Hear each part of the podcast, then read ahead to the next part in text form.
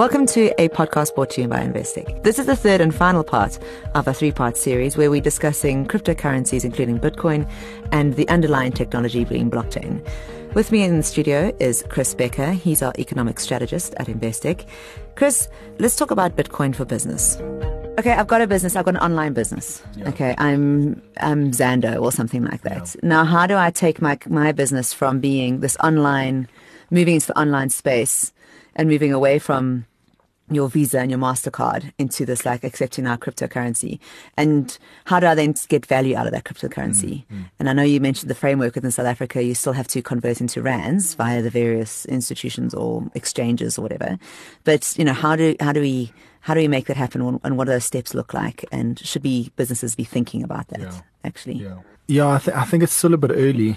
Because I mean, you mentioned that Takealot are accepting. Yeah, they accept it. They convert it back into rand, but I think it's a bit early for the ecosystem. I mean, so like, you remember, remember email in the early days on internet? You had that, you had to like unplug your phone line and plug in the other line for the internet, and then it had a little dial-up. well, no, I that's don't remember. Bit, that's where Bitcoin is now. Okay. Okay. So like Visa and Mastercard, they process something like 250 million transactions a day. Okay. Bitcoin's only doing 300,000. Bitcoin is now has got that dial-up tone still. Right. Okay. okay. that's a good analogy. And so, uh, yeah, I wouldn't recommend it. It's not for businesses yet at this point. But what I was saying earlier was there's so much innovation happening. You know, one of the things that's that's kind of ongoing is is to develop side chains to the main blockchain. So you have Bitcoin as a payments infrastructure, but you have another side chain that kind of sits next to it. You can send your Bitcoin into that side chain into a specific wallet. It then okay. issues you new tokens based on the value of Bitcoin that you sent. Yeah. New tokens that trade on another network that could have different characteristics to Bitcoin itself. So it could be like a new currency that's in a way linked to Bitcoin, but faster settlement times, like um, Litecoin, fewer, yeah, fewer, fewer, you know, low transaction fees, all this kind of stuff. Transactions can kind of happen there, mm-hmm. and then it settles back onto the main blockchain when you transfer your Bitcoin back in. Okay, to extract the value from. Yeah, so you know, so the Bitcoin's still acting like a centralized. It's it's the dollar of the cryptocurrency yeah, exactly. world in a way. Yeah. So so Litecoin is actually its own separate blockchain. So side okay. chains will still be on, but this is where new protocols are getting built on top of Bitcoin. Okay. And you can have micropayments in there, and you can have asset registries, and you can have a whole bunch of stuff that sits in these side chains. But that's why I'm saying I think it might still be a bit early for, for companies to just start accepting the stuff yeah. just yet. Okay. Especially Bitcoin. Like it doesn't have the scale and transaction speed. And you know, there's a whole bunch of things that I can see is in the works mm. that'll allow more more widespread acceptance. Well, I think we're we'll, not quite there yet. Okay, when will mm. we be there? I reckon it's, it's, look, it's all happening so quickly. Yeah. So in the next two three years, really? what what businesses can do now is they can accept Litecoin or some of the other cryptocurrencies, but it's not going to be Bitcoin. Okay. You know? Bitcoin might take two or three years to get there.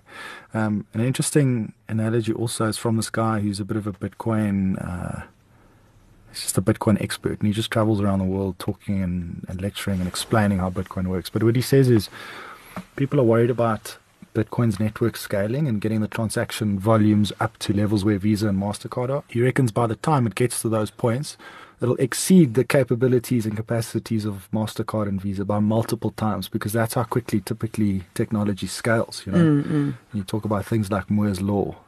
Okay. You know, the computing power. Doubles every two years or something like that. You know, so like you have this doubling effect that's taking place in things like cryptocurrencies as well. So it might not be that far off, and okay. it might surprise people. And I think another interesting analogy also with the stuff is. You know, once network effects start kicking in in this market, like you have with Facebook and WhatsApp, yeah, which we obviously use because we know everybody else uses it. So mm-hmm. you can build alternatives to that, but no one's going to use it because everyone's on the main ones.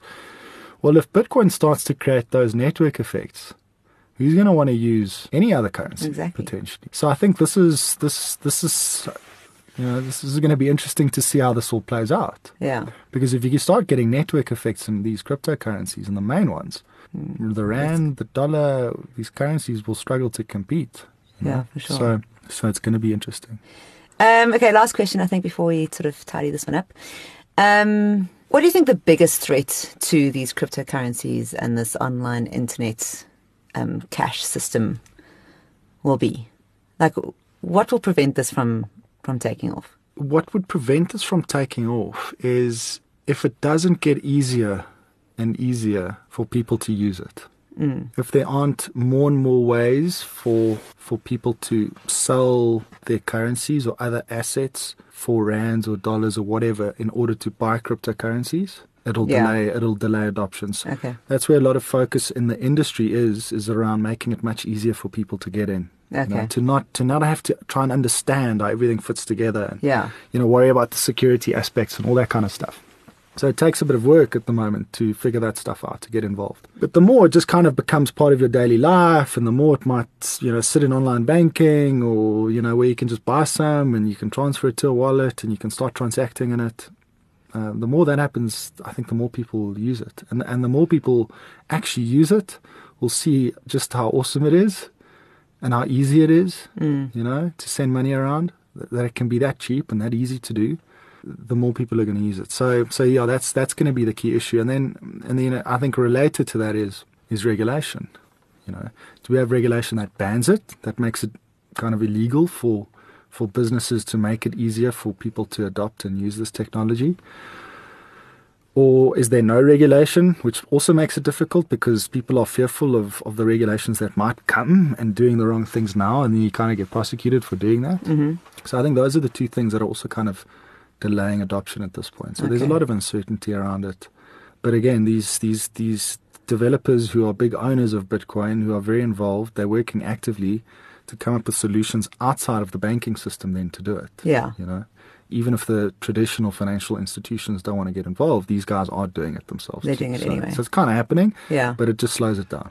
this is almost like a a way to make the whole system work, really. Hmm. But it's going to take a little bit of, like you say, a paradigm shift. It's a paradigm shift. It's it's a different way of doing things, you know. Yeah. So, and this is what I find so interesting about it. It's it's the younger generation that are super excited about it because they've they've grown up with, you know, if I want to use WhatsApp, I'll just download an app and I Yeah, like sure. stick in my phone number and off I go, you know, and I Mm. can start messaging people. And um, you know, if I want a Facebook account, I just go on and I like uh, I log on and I put some details in and off I go. If I want an email at Hotmail or Gmail, I just log in and I do it Yeah. you have this sort of archaic. You're telling me I've got to now have a, I've got to have a home address, a Yeah, utility bill. Speaker, I don't. Maybe I live with my folks, whatever it might be. Mm-hmm. I don't. And so then I've got to have some letter from someone to say I live there, and then I've got to have, you know, Mm. all this other information. I've got to have like IDs and Deal with somebody over the phone. Come on, you know, this is the internet era, guys. I want to download an app and go. And so I think that's where I see a lot of excitement around this technology, and it's sort of a generational gap and bridge. Yeah. I kind of sit in the middle of the two, and I can get both sides, and so I can sort of see why the one side's excited and why the other side is more fearful, because it really is a paradigm shift, and it's a whole new way of doing things. There's a massive learning curve involved with how the technology works. So, so yeah, it's it's it's it's going to be interesting uh, to see how that all sort of resolves itself. But I think I think uh, we're basically looking at a new era in finance and money, perhaps. And I think the next the next crop of Bill Gateses and Steve Jobs are going to be in this this space of cryptocurrency and blockchain technology. You know, that's where they're going to come out of. There's some guys sitting in a garage somewhere. He has a big idea and he's coding and he's coming up with something and you might build an a, a banking app. Mm. Might have credit products and everything else that literally just sits in an app. And I think we probably have to get past thinking that there's going to be an end sort of solution out there. Like it's just going to be this ongoing exponential growth, and we have to wrap our head around the fact that this is now the new, the new way. yep. You know. Well, I'm going to leave it there. Chris, thank you so much. Lots to think about. Um, lots to think about. Um, I think we should definitely pick this up again at some stage. But in the meantime, just say many thanks. And thank you to our audience for listening in. You've been listening to a podcast brought to you by Investec.